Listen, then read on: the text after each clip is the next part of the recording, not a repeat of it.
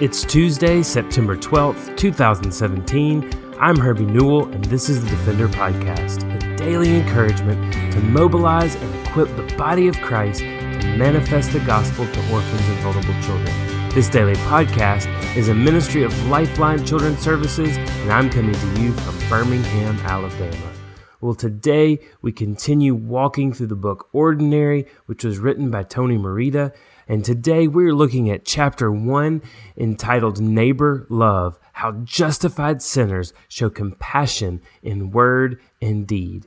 And so, as we begin looking at this chapter, I first want us to know that we honor God by loving our neighbors. And right, if we think of the Ten Commandments, they were really separated into two groups of commandments. One the way that we relate to God, and then two, the way we relate to others. And so, as we start off, I just want us to look at four ways we relate to others according to the Ten Commandments, how we show love and honor our God by loving our neighbors. And, and before we look at these four, let's be reminded of what Romans 12, 9 through 13 says. It says, Let love be genuine, abhor what is evil, hold fast to what is good, love one another with brotherly affection, outdo one another in showing honor. Do not be slothful in zeal, be fervent in spirit.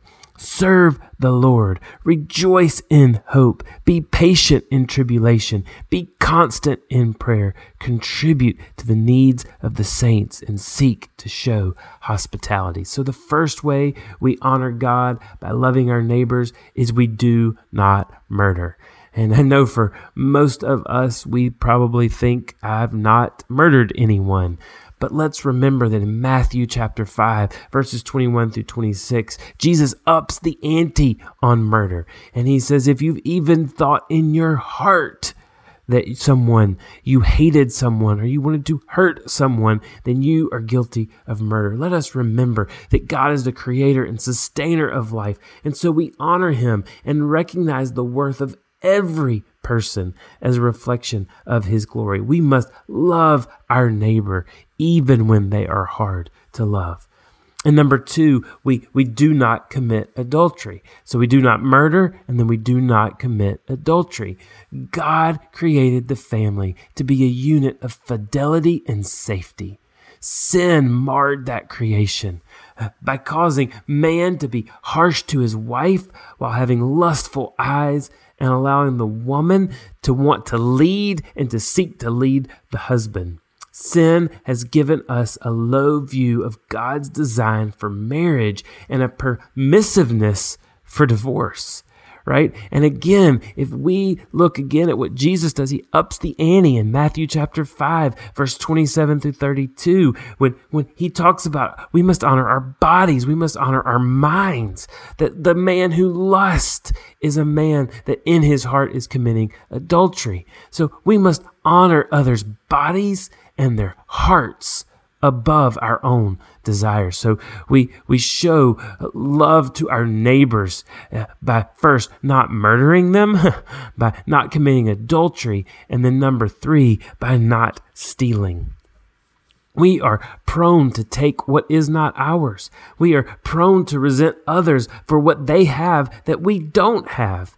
And we are prone to desire a person things above who God created them to be we have uh, failed to agree with James that every good and perfect gift is from above, coming down from the Father of lights, with whom there is no variation or shadow due to change. We, unfortunately, beloved, love the gifts over the giver.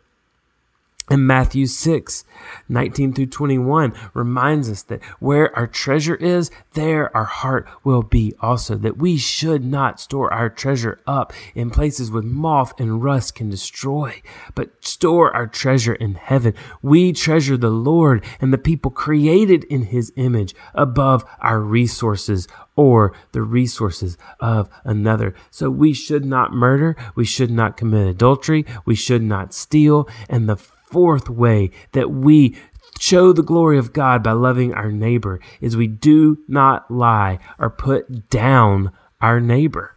You know, God is a God of truth, but Satan, the deceiver, is a liar and the father of lies. You know, since Genesis 3, we have been prone to accentuate the sins of others while minimizing or mitigating our own sins by framing them as paltry or, or insignificant or provoked, right? If you have kids, you have seen this in action. You see one of your children hit another one and you go to stop them and to call them out. And what does the one who hit the other child say almost instantly? Well, you have no idea what they said to me. Well, if you had heard and been here earlier and heard what they did to me, you would have known that they deserved this punch, right? But if the child had been the one being punched, he would instantly have called out the one that was the puncher and mitigated what he did to provoke the punch. The truth of the matter is, we are prone to accentuate the sins of another while minimizing our own sins. We, we want to, to show others as evil and sinful while showing ourselves as holy and righteous, that we are above reproach.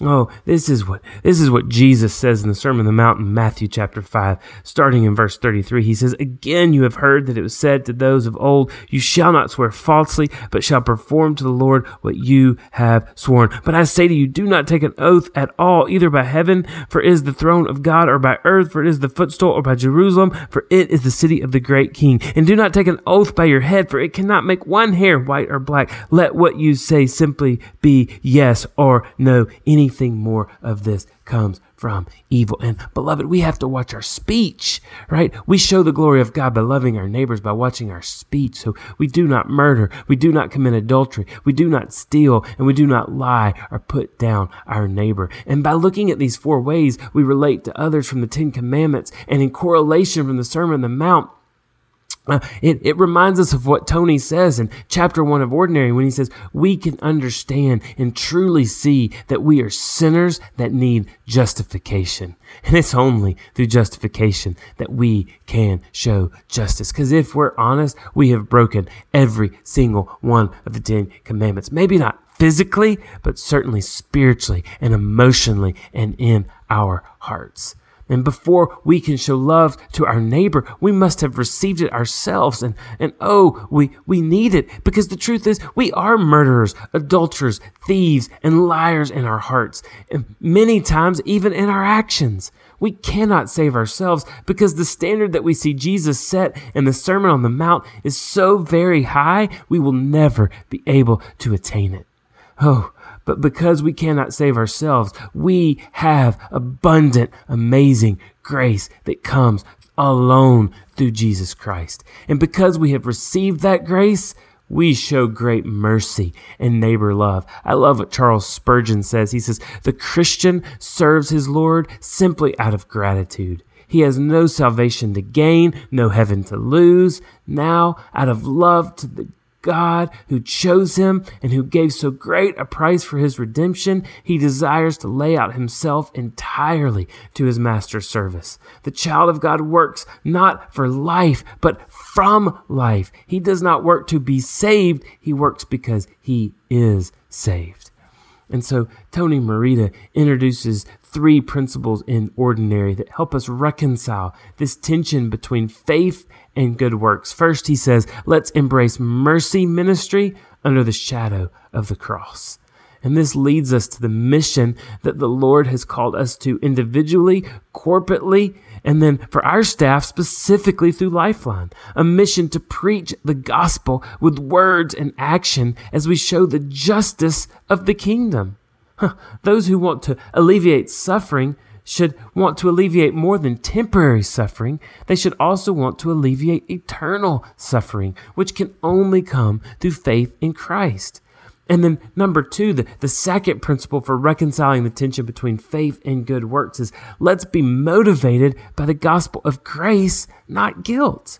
We will love others well when we rest in the love of the Redeemer right? We show love because we have been so abundantly loved by Christ. We're, we're not motivated by guilt. We're motivated by the gospel that while we were yet sinners, Christ died for us. Oh, We love others well when we realize how extravagantly we've been loved by the Savior. And then the third principle for reconciling the tension between faith and good works. Let's remember that mercy ministry, it radically impacts the world for the gospel of Jesus Christ. The Emperor Julian the Apostate in the mid 300s tried to stop the spread of Christianity. He, he was angry because it was growing. He said that a reason for the spread of it was Christians quote unquote charity to the poor. He actually said the impious Galileans not only feed their own, but ours as well, welcoming them to their agape love. They attract them as children are attracted with cakes. Oh, the reason, beloved, that we defend the fatherless, the reason that we do justice is to attract people to the love and the grace and the mercy of Christ Jesus, our beloved Savior. Our mercy is done so that from faith to faith, others may have faith in our Jesus. So, in closing today, let's look at four things that love is not. Four things that love is not. Number one, love is not tolerance, right? We call others to repentance. We don't accept sin or normalize it. Instead, we love the sinner by speaking truth, right? I, I often say that truth and love are best friends, right? Today, if you went to a doctor to find out if you had cancer and the doctor told you that you didn't have cancer while you were dying of cancer. He knew you had cancer, but he told you you didn't. We would sue him for malpractice because he didn't speak the truth. In the same manner, if we went to that same doctor and he told us we had cancer and he said, Oh, buddy, you got cancer and you're eating up and you'll be dead and in the ground in about a week, we would say he spoke the truth but he was not loving. He had terrible bedside manner. The truth of the matter, beloved, is we must speak the truth in love. Don't be fearful in this culture and in this generation to speak the truth. Tolerance is the day of the age, but love is not tolerance. Matthew 10 28 tells you, Christ follower, do not fear those who kill the body, but cannot kill the soul. Rather, fear him alone, God alone, who can destroy both soul and body in hell. So love is not tolerance. But number two, love is not eros. Love isn't just lust, right? Love is not just wanting someone because of what they can give you. Love is not just looking at the attractiveness of someone. Love is not lust. It's not eros. And number three, the third thing we see uh, that is not love is love is not a colloquial word. We don't use it to express the things we like or enjoy the best, right? We, we use love so many times so uh, so so flippantly. Oh, I love Alabama football, or I love this TV show, or I love this music, or I love my house, or I love my job. Love is not a colloquial word that we throw around. No, love is something greater. And then the fourth thing, love is not love is not sentiment right? Love is not just a feeling. It's not just something that wells up inside of us. But as we close, what is love? Right? Love is 1 John 3:16. By this we know love, that he laid down his life for us, and we ought to lay down our lives for our brothers. Oh, neighbor love is the love that is displayed because we have been so loved by the Savior. Love involves compassion that leads to action, which is always cloaked in the gospel of King Jesus.